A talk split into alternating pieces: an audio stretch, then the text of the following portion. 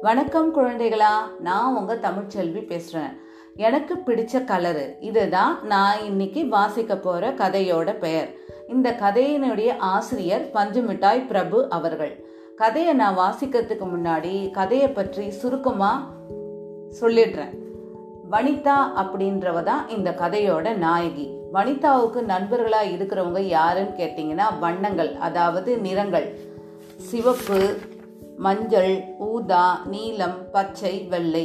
இதெல்லாம் தான் வனிதாவோட நண்பர்கள். கருப்பு மட்டும் அவளுக்கு பிடிக்காது. கருப்பை மட்டும் அவ வந்து நண்பராக சேர்த்துக்கல. வனிதாவோட தோழர்கள் வந்து ஒரு நாள் திடீர்னு காணாம போயிடுறாங்க. அதாவது நிறங்கள் வந்து காணாம போயிடுறாங்க.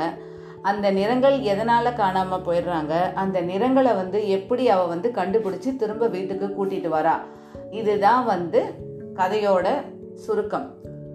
நான் கதையை வந்து வாசிக்கும் போது தான் அது வந்து உங்களுக்கு புரியும். எதனால் அந்த நிறங்கள் காணாமல் போயிடுறாங்க? எப்படி அந்த நிறங்களை வந்து திருப்பி கூட்டுக்கிட்டு வரா அப்படின்னு சொல்லிட்டு. கதையை வாசிக்க போகலாமா கதைக்குள்ளே போகலாம். வாசிக்க நான் தயாராகிறேன். இதோ இங்கு அழகாக சிரித்து கொண்டிருக்கின்றாளே இவள்தான் வனிதா. நம்ம கதையோட நாயகி. எல்லா சுட்டிகளைப் போல வனிதாவிற்கும் ஏகப்பட்ட நண்பர்கள். ஆனால் அவளது நண்பர்கள் கொஞ்சம் வித்தியாசமானவர்கள். நீங்க நினைப்பது போல் நாய்க்குட்டியோ பூனைக்குட்டியோ இல்லை. அப்புறம் யாருன்னு தான் கேக்குறீங்க? இருங்க இருங்க சொல்றேன். வண்ணங்கள் தான் அவளது நண்பர்கள். அவளால் வண்ணங்களோடு பேச முடியும். வண்ணங்கள் பேசுவதை கேட்கவும் முடியும். பள்ளி வீடு மைதானம் என எங்கேயும் எப்போதும் வண்ணங்களோடு தான் இருப்பாள். சிவப்பு மஞ்சள் ஊதா நீலம் பச்சை வெள்ளை என அனைவரும் அவளது நண்பர்கள். ஒன்றை தவிர கருப்பு தான் அது. சிறுவயது முதல் அவளுக்கு இருட்டை கண்டால் மிகவும் பயம். உறங்கும் போதும் அவளது அறையினுள் விளக்கு ஒன்று எரிந்து கொண்டே இருக்கும். கருப்பை பார்க்கும் போதெல்லாம் இருட்டின் பயம் வந்துவிடும். அதனால் கருப்பை நண்பராக சேர்த்து கொள்ளவே இல்லை. கருப்பை எங்கேயாவது பார்த்துவிட்டால் போதும். உடனே அதற்கு வேறு வண்ணம் தீட்டி விடுவாள். இவ்வளவு ஏன்? அவளது குடை கூட பல வண்ண குடை என்றால் பாருங்களேன். எப்பொழுதும் அவளுக்கு வண்ணங்களின் நினைப்புத்தான். படிக்கும் போதும் விளையாடும் போதும் ஏன் தூங்கும் போதும் கூட அவர்களோடு தான் இருப்பாள். அவர்களை விட்டு பிரிந்ததே கிடையாது. கனவில் கூட தனது வண்ணங்களோடு தான் விளையாடுவாள். இப்படி நண்பர்களோடு ஜாலியாக இருந்த வனிதாவிற்கு ஒரு கெட்ட காலம் வந்தது. அதுவும் அவளுக்கு பிடித்த ஆசிரியர் மூலமாகவே வந்தது. அன்றைய வகுப்பில் ஆசிரியர் எல்லோரிடமும் ஒரு கேள்வி கேட்டார். வகுப்பில் இருந்த அனைவருக்கும் அது ஒரு எளிமையான கேள்வி. உங்களுக்கு பிடித்த கலர் என்ன என்பதுதான் அந்த கேள்வி. அனைவரும் உடனே பதில் சொல்லிவிட்டனர். கடைசியாக அந்த கேள்வி வனிதாவிடம் வந்தது. மிகவும் தயக்கத்துடன் வனிதா எழுந்து நின்றாள். திரு திருவென வெடித்தாள் அவள் பதில் ஏதும் சொல்லாமல் நிற்க வகுப்பின் கவனம் முழுவதும் அவள் பக்கம் திரும்பியது. சொல்லு வனிதா என்று வகுப்பு மொத்தமும் கூச்சலிட்டது. எனக்கு பிடிச்ச கலர் வந்து வந்து என பதில் சொல்ல துவங்கினாள். வந்து வந்து என்று பதில் சொல்லாமலேயே இழுத்து கொண்டிருந்தாள் வனிதா. அதற்குள் பள்ளியின் கடைசி மணி அடித்துவிட்டது. அடுத்த வகுப்பில் சொல்கிறேன் என வீட்டிற்கு ஓட்டம் பிடித்தாள். எந்த வண்ணத்தை சொல்வது என மிகவும் குழப்பமாக இருந்ததால் கேள்வியிலிருந்து தப்பித்ததை நினைத்து நிம்மதி அடைந்தாள். ஆனால் அந்த நிம்மதி கொஞ்ச நேரம்தான் இருந்தது. வீட்டிற்கு வரும் வழியிலேயே அவளது நண்பர்கள் தொல்லை செய்ய ஆரம்பித்து விட்டனர் ஒவ்வொரு வண்ணமும் அவளை தனியே சந்தித்து ஏய் சொல்லு உனக்கு நான் தானே பெஸ்ட் ஃப்ரெண்டு என ஆரம்பித்து பின்னர் மற்ற வண்ணங்களை பற்றி குறை சொல்ல ஆரம்பித்தன. அவை இப்படி பேசுவதை கேட்கும்போது ஆரம்பத்தில் அவளுக்கு வேடிக்கையாக இருந்தது. ஆனால் நேரமாக ஆக அவற்றுக்குள் சண்டை வர துவங்கியது. நீங்க எல்லோருமே எனக்கு பிடிச்ச கலர் தான். யாரும் சண்டை போடாதீங்க என நண்பர்களை சமாதானம் செய்தாள். அவள் எவ்வளவோ சொல்லியும் எதுவும் கேட்டபாடு இல்லை. தங்களுக்குள் அனைத்தும் டூ விட்டு கொண்டன. அதன் பிறகு யாரும் யாருடனும் பேசவே இல்லை. நண்பர்களை நினைத்து வனிதா மிகவும் வருத்தப்பட்டாள். அதனை நினைத்து கொண்டே உறங்கச் சென்றாள். அவர்களை பற்றி நினைக்க நினைக்க அழுகை வந்தது. அழுது கொண்டே உறங்கியும் விட்டாள். திடீரென நடு இரவில் சத்தம் கேட்டு விழித்து கொண்டாள். வனிதா வனிதா என்று யாரோ அழைப்பது போல் இருந்தது. யாரது? என்று பயத்துடன் கேட்டாள். பயப்படாதே நான் தான் உன் நண்பன் கருப்பு என்றது அந்த குரல். இதுநாள் வரை அவள் கருப்புடன் பேசியதே இல்லை. கருப்பை எதற்கும் சேர்த்து கொண்டதும் இல்லை. கருப்பு தன்னை நண்பன் என்று சொன்னது அவளுக்கு ஆச்சரியமாக இருந்தது. ஆனால் எதற்கு தன்னை இப்படி நடு இரவில் எழுப்பிவிட்டது என யோசித்துக் கொண்டே கருப்பு சொல்வதை கேட்டாள். நமது நண்பர்கள் பெரிய ஆபத்தில் சிக்கிக் கொண்டனர். நாம் அவர்களை சீக்கிரம் காப்பாற்ற வேண்டும். அதனால் நீ என்னுடன் உடனே வர வேண்டும் என்றது கருப்பு. கருப்பு பொய் சொல்கிறதோ? என்று சந்தேகித்தாள். என்ன வனிதா நான் சொல்வதை நீ நம்பவில்லையா? நீ வேண்டுமென்றால் உன் கலர் பென்சிலை எடுத்து வரைந்து பாரேன் என்றது. அவளும் பென்சில்களை எடுத்து வரைந்து பார்த்து அதிர்ந்து போனாள். எந்த வண்ணத்தில் வரைந்தாலும் அது கருப்பாகவோ வெள்ளையாகவோ மட்டுமே இருந்தது. கருப்பு சொல்வதில் அவளுக்கு மெல்ல மெல்ல நம்பிக்கை வந்தது. இருந்தும் தெரியாதவர்கள் வந்து கூப்பிட்டால் உடனே போகக்கூடாது என்று பள்ளியில் சொன்னது அவள் நினைவிற்கு வந்தது. உடனே கருப்பிடம் பாஸ்வேர்ட் சொல்லு என்றாள். விப்கயார் என்று சிரித்து கொண்டே சொன்னது கருப்பு. பரவாயில்லையே சிவப்பு சொன்ன மாதிரி நீ கெட்டிக்கார பொண்ணுதான். இப்படித்தான் இருக்கணும் என்று அவளை பாராட்டியது கருப்பு. என்னது சிவப்பு சொன்னானா? அவங்களுக்கெல்லாம் என்ன ஆச்சு? எங்க இருக்காங்க? எல்லோருக்கும் என்ன ஆபத்து? அதை சொல்லு முதல்ல என்று கோபமாக கேட்டாள். சொல்கிறேன் சொல்கிறேன் அவசரப்படாதே. முதலில் நாம் இங்கிருந்து சீக்கிரம் கிளம்புவோம். போகிற வழியில் எல்லா கதையையும் சொல்கிறேன் என்று கருப்பு பேசிக்கொண்டே அவளை மாடிக்கு அழைத்துச் சென்றது. மாடியில் எப்போதும் சாய்த்து வைத்திருக்கும் ஏணி வழியாக வண்ணங்களின் உலகமான வண்ணுலகத்திற்கு அழைத்துச் சென்றது கருப்பு. அந்த ஏணி ஏற ஏற வளர்ந்து கொண்டே இருந்தது. வனிதாவிற்கு கொஞ்சம் பயம் இருந்த போதிலும் நண்பர்களை காப்பாற்ற வேண்டும் என்ற நினைப்பு அவளை வேகமாக ஏற வைத்தது. அப்பொழுது கருப்பு யாரிடமும் சொல்லக்கூடாது என்று சத்தியம் வாங்கி கொண்டு ரகசிய கதையை சொல்லத் துவங்கியது. மனிதர்களுக்கு இந்த மண்ணுலகம் போல வண்ணங்களாகிய எங்களுக்கும் ஒரு உலகம் உண்டு. அதன் பெயர் வண்ணுலகம். இந்த பூமிக்கு தேவையான அனைத்து வண்ணங்களும் அங்குதான் தயாரிக்கப்படுகிறது. எங்கள் உலகத்தை படைத்தவர் வானவன். அவர்தான் வண்ணங்களின் தலைவர். முதலில் அவர் சிவப்பு நீலம் பச்சை என மூன்று வண்ணங்களை மட்டும் படைத்தார். பின்னர் அந்த வண்ணங்களை கொண்டு மற்ற வண்ணங்களை உருவாக்கினார். அவ்வுலகில் யாருக்கும் வயதாவதே இல்லை. எங்கள் விருப்பப்படி சிறுவராகவோ மீனாகவோ செடியாகவோ அல்லது வெறும் காற்றாகவோ உருவத்தை மாற்றிக்கொள்ளலாம் எங்கள் அனைவருக்கும் ஒரே ஒரு வேலைதான் உண்டு. தினமும் விருப்பம் போல் ஓடியாடி விளையாடி பூமிக்கு வண்ணம் தீர்த்த வேண்டும். அவ்வளவுதான்.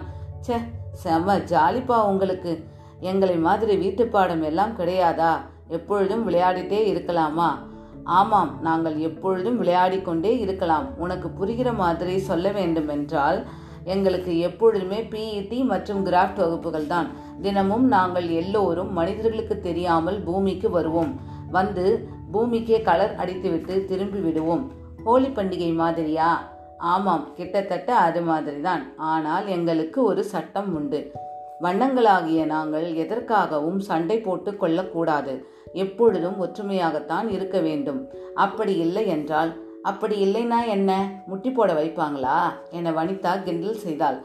இல்லப்பா வானவன் இருக்கிறார் அல்லவா? அவர் நாங்கள் யாராவது சண்டை போட்டால் உடனே எங்களை பிடித்து கட்டி போட்டு விடுவார். அப்புறம் வெளியில் வரவே முடியாது. இதை கேட்டதும் அவள் மனதில் ஏகப்பட்ட கேள்விகள் எழுந்தன. ஒவ்வொன்றாக கேட்கலாம் என்று நினைத்து கொண்டாள். அப்படி சண்டை போட்டுத்தான் இப்பொழுது எல்லோரும் மாட்டிக்கிட்டாங்க. நான் மட்டும்தான் மிச்சம். என்னைத்தான் இப்போது வானவன் தேடிக்கொண்டிருக்கிறார் யாரால் சண்டை வந்ததோ அவர்களால் தான் எங்களை காப்பாற்ற முடியும். அதனால்தான் உன்னை நான் இங்கே அழைத்து வந்தேன். உன்னால் தான் எங்களை காப்பாற்ற முடியும் என்றது கருப்பு. என்ன சொல்ற நீ? எனக்கு ஒண்ணுமே புரியலையே என்று குழப்பத்தில் தவித்தாள் வனிதா. சிறிது நேரம் சென்ற பிறகுதான் ஏனியில் இல்லை என்பதையும் தற்பொழுது புது உலகத்தில் இருப்பதையும் உணர்ந்தாள். எந்தவித சத்தமும் இல்லாமல் அமைதியாக இருந்தது அந்த உலகம். ஏய் கருப்பு எங்க இருக்க? ஏதாச்சும் பேசேன் என்றாள். கருப்பிடமிருந்து எந்தவித பதிலும் வரவில்லை. வந்துட்டான் வானவன் என்று யாரோ சொல்லும் சத்தம் மட்டும் கீச்சு குரலில் கேட்டது. சத்தம் வந்த திசையை திரும்பி பார்த்தாள். வயதான எலி ஒன்று அவளை பார்த்து சிரித்து கொண்டு இருந்தது. மிச்சம் இருந்தது கருப்பு மட்டும்தான். அவனும் மாட்டிக்கிட்டானா? சுத்தம். கிழிஞ்சது கிருஷ்ணகிரி என்று தலையில் கை வைத்து புலம்பியது. நானும் உன்ன மாதிரி தான் இவர்கள் எல்லோரையும் காப்பாற்ற நூறு வருடத்திற்கு முன்னாடி இங்க வந்தேன். வேலையெல்லாம் முடிச்சிட்டு ஊருக்கு கிளம்பலாம்னு பார்த்தா இந்த சிவப்பும் பச்சையும் நீங்க இங்க தான் இருக்கணும் எலிமாமா அப்படின்னு ஒரே அழுகை. சரி கொஞ்ச நாள் இங்க இருக்கலாம்னு தங்கினேன். அப்புறம் இந்த உலகம் எனக்கு மிகவும் பிடிச்சு போச்சு. இங்கேயே தங்கிட்டேன் என சுருக்கமாக தனது கதையை சொன்னது. பயங்கரமா ரீல் விட்றாரு இந்த எலியார். முடியல என மனதில் நினைத்து கொண்டால் வனிதா. அவரது கீச்சு குரலை கேட்கும் போதெல்லாம் பயங்கரமாக சிரிப்பு வந்தது. கஷ்டப்பட்டு சிரிப்பை அடக்கி கொண்டு அவர் சொல்வதை தொடர்ந்து கேட்டாள். அதோ அங்க இருக்கு பாரு ஒரு பெரிய கோட்டை. அதான் வானவன் கோட்டை. அங்கதான் சிவப்பு நீலம் பச்சை மூணு பேரையும் அடைச்சி வச்சிருக்காரு. யாரால அவங்க தப்பு செஞ்சாங்களோ அவங்க தான் மீட்க வரணும். அதுவும் பூமியில் இரவு முடியறதுக்குள்ள மீட்கணும். இல்லாட்டி திருப்பதிக்கு போய் மொட்டை அடிச்சவங்களை தேடின கதை தான் ஏன்னா வேற இடத்துக்கு மாத்திடுவாரு. நாம தேடிக்கிட்டே இருக்க வேண்டியது தான் தேடி கண்டுபிடிக்கிற வரைக்கும் பூமி கருப்பு வெள்ளையாத்தான் இருக்கும். இவரையா கருப்பு தலைவர் மாதிரின்னு சொன்னுச்சு. இவர் ரொம்ப கெட்டவரா இருக்காரே என்றாள் வனிதா. அப்படியெல்லாம் சொல்லாதே அவர் ரொம்ப நல்லவர். தப்பு செஞ்சதுனால தான் இந்த தண்டனை. போன வருஷம் நீ கூட முதல் முதல்ல சென்னை போனியே. அப்ப மாம்பழம் ஸ்டேஷன் வந்ததும் மாம்பழம் வேணும்னு அழுது அடம் பிடிச்சியே. உங்க அப்பா எவ்வளவோ சொல்லியும் நீ கேட்கவே இல்லை. அம்மா ரெண்டு அடி போட்டதும் தான் அமைதியானாய் என்று சொல்லி நக்கலாக சிரித்தார். ஆமாம் ஆமாம் அம்மா நல்லா என்னை அடிச்சிட்டாங்க. நானும் ரொம்ப அடம் பண்ணிட்டேன். ஆனால் உங்களுக்கு எப்படி இந்த கதை தெரியும்? என்று ஆச்சரியமாக கேட்டாள். ஆஹாஹா எனக்கு தெரியாததா நம்ம கருப்பு இருக்கான்ல அவன்தான் இந்த கதையை சொன்னான். நாங்கள் எல்லோரும் தினமும் நிறைய கதை பேசுவோமே. ம் ம் அப்படியா? அவங்கள எப்படியாச்சும் மீட்கணும். எனக்கு ரொம்ப பயமா இருக்கு என்றாள் வனிதா. நான் இருக்கும்போது நீ எதுக்கு பயப்படுற? பயமே அதுதான் என்றாள். கோயம்புத்தூர் குசும்பு என்று சொல்லி எலியார் சிரிக்க வனிதாவும் வாய்விட்டு சிரித்தாள். இருவரும் பேசிக்கொண்டே கோட்டையை நெருங்கினர். கோட்டையின் வாசல் மிகவும் பிரம்மாண்டமாக இருந்தது. அரக்கனின் முகம் போல இருந்தது அந்த வாசல். எப்படி உள்ளே செல்வதென்று தெரியாமல் விழித்து கொண்டிருந்தாள் வனிதா. எலியாரும் வேறு வழி ஏதாச்சும் இருக்கிறதா என்று தேடிக்கொண்டிருந்தார் அப்பொழுது வாசல் கதவு திறந்தது. வணக்கம் வனிதா வருக வருக. இந்த கோட்டையை கண்டு நீ அஞ்ச தேவையில்லை. சிவப்பு நீலம் பச்சை ஆகிய மூன்று வண்ணங்களும் இங்குதான் சிறை வைக்கப்பட்டுள்ளன. அவர்களை மீட்க உனக்கு போட்டிகள் வைக்கப்படும். அதில் நீ வென்றால் நண்பர்களுடன் பூமிக்கு செல்லலாம். தோற்றுவிட்டால் நீ மட்டும்தான் செல்வாய். போட்டி கடினமாக இருக்கும் பட்சத்தில் எலியாரிடம் ஒரு மந்திரம் இருக்கிறது. அவரது அனுமதியுடன் மந்திரத்தை ஒருமுறை பயன்படுத்திக் கொள்ளலாம். அந்த மந்திரம் உனக்கு தேவையான உதவியை செய்யும். என்ன புரிந்ததா? ம் என்று வனிதாவும் எலியாரும் பூம்பூம் மாடு போல தலையை ஆட்டியதும் வாசல் கதவு மெல்ல மெல்ல முழுவதுமாக திறந்தது. கண்டிப்பா நம்ம வானவன் திண்டுக்கல்காரர் தான் இவ்வளவு பெரிய பூட்டை நான் எங்கேயும் பார்த்ததே இல்லை. எப்பா எவ்வளோ பெருசு என்று வாசல் கதவை போல தனது வாயை திறந்தார் எலியார் கோட்டையினுள் நுழைந்ததும் அங் அதற்கு பல அறைகள் இருப்பதை கண்டார். எதற்குள் யார் இருக்கிறார்கள் என்பது விளங்கவே இல்லை. இங்கி பிங்கி பாங்கி போட்டு ஒரு அறையை முடிவு செய்தார் எலியார். அதுதான் சிவப்பு வண்ணத்தை சிறைப்பிடித்துக்கும் சிறைப்பிடித்து வைத்திருக்கும் சிவப்பு அரக்கனின் அறை. அவர்கள் நுழைந்ததும் பலமாக சிரித்துவிட்டு பெட்டி ஒன்றை வனிதாவின் முன் நீட்டினான் அரக்கன். நான் தான் சிவப்பு வண்ணத்தின் சிறைக்காவலன். சிறையை திறக்கும் சாவி இதோ இந்த பெட்டியில் இருக்கிறது. நான் உன்னிடம் ஒரு விடுகதை கேட்பேன். நீ சரியான பதிலை சொன்னால் சாவி உனக்கு. சரி சொல்லுங்க என்றாள் வனிதா. சிவப்பு சட்டைக்காரன் நிக்காமல் ஓடும் ஓட்டப்பந்தயக்காரன் கூடு விட்டு கூடு பாயும் வித்தைக்காரன் காண்போரை மயக்கும் மாயக்காரன். அவன் யாரு என்று விடுகதையை சொன்னான் அரக்கன். வனிதாவும் எலியாரும் பயங்கரமாக சிந்தித்தனர். விடுகதையை மீண்டும் மீண்டும் சொல்லி பார்த்தனர். எலியாரே நான் விடை கண்டுபிடிச்சிட்டேன். சூரியன் தான் விடை என்றாள் வனிதா. எப்படி சொல்ற? சூரியன் சிவப்பு கலர் நிற்காம கிழக்கிலிருந்து மேற்கே மேற்கிலிருந்து கிழக்கே ஓடுது. அப்புறம் கடலுக்கும் வானத்துக்கும் கூடு விட்டு கூடு பாயுது. அப்புறம் பார்க்க அழகாக இருக்கும் என்று விளக்கம் தந்தாள். ஏய் சூப்பர்பா நான் கூட தக்காளி சட்னின்னு நினைச்சேன். அதுவும் சிவப்பா இருக்குமா? சமையல் பாத்திரத்துலேருந்து தட்டுக்கு கூடு விட்டு கூடு பாயுமா? அதோட வாசமே நம்ம மயக்குமா? அதான் அப்படி நினைச்சேன் என்றது சரியான சாப்பாட்டு ராமன் நீங்க என சொல்லிக்கொண்டே வனிதா எலியார் சொன்னதையும் யோசித்தாள். அப்போது எலியார் அரக்கனை அழைத்தார். ஏய் அரக்கனே இங்கே வாரும். ரொம்ப கஷ்டமான விடுகதையா இருக்கு. ஏதாச்சும் குழு கூட என்று அரக்கனை வம்பிழுத்தார் எலியார். அரக்கனும் வனிதாவிற்காக துப்பு ஒன்றை கொடுத்தான். அவனை கிள்ளி கொடு வள்ளல் என பெயரிடு. இதை கேட்டதும் தாங்கள் முடிவு செய்த விடை தவறு என புரிந்தது. இருவரது முகமும் வாடியது. ஒருவேளை தக்காளி சட்னி தானோ? தக்காளி சட்னி தானோ? நான் பூமியில் இருந்தப்போ நண்பன் ஒருத்தனுக்கு உடம்பு சரியில்லை மருத்துவமனைக்கு அழைச்சிட்டு போனேன். வழியில் ரொம்ப பசிக்குதுன்னு சொன்னான். நான் தான் அவனுக்கு தக்காளி சட்னி திருடி தந்தேன். சாப்பிட்டு என்னை வள்ளல்னு சொன்னான் என்று விளக்கம் தருவதாக நினைத்து எலியார் ஏதேதோ உளறிக்கொண்டிருந்தார் விடையை கண்டுபிடித்து விட்டேன். கேட்க நீங்க தயாரா? என்று அரக்கனை பார்த்து கேட்டால் வனிதா. சொல்லு பார்க்கலாம் என்று சவால் விட்டான் அரக்கன். ரத்தம் என்றால் வனிதா. ஹா ஹா சபாஷ் வனிதா சரியான விடை. இதோ சாவி எடுத்துக்கொள் என்று பெட்டியை நீட்டினான் அரக்கன். அவளுக்கு கிடைத்த முதல் வெற்றி பெரும் உற்சாகத்தை தந்தது. எப்படிப்பா கண்டுபிடிச்ச? என்று சிவப்பு வண்ணம் கேட்டதும் அது பெரிய கதை. ஆனா நீ எளியாருக்குத்தான் நன்றி சொல்லணும். அவர்தான் எனக்கு சரியான நேரத்துல சம்பந்தமே இல்லாம ஒரு கதை சொன்னாரு.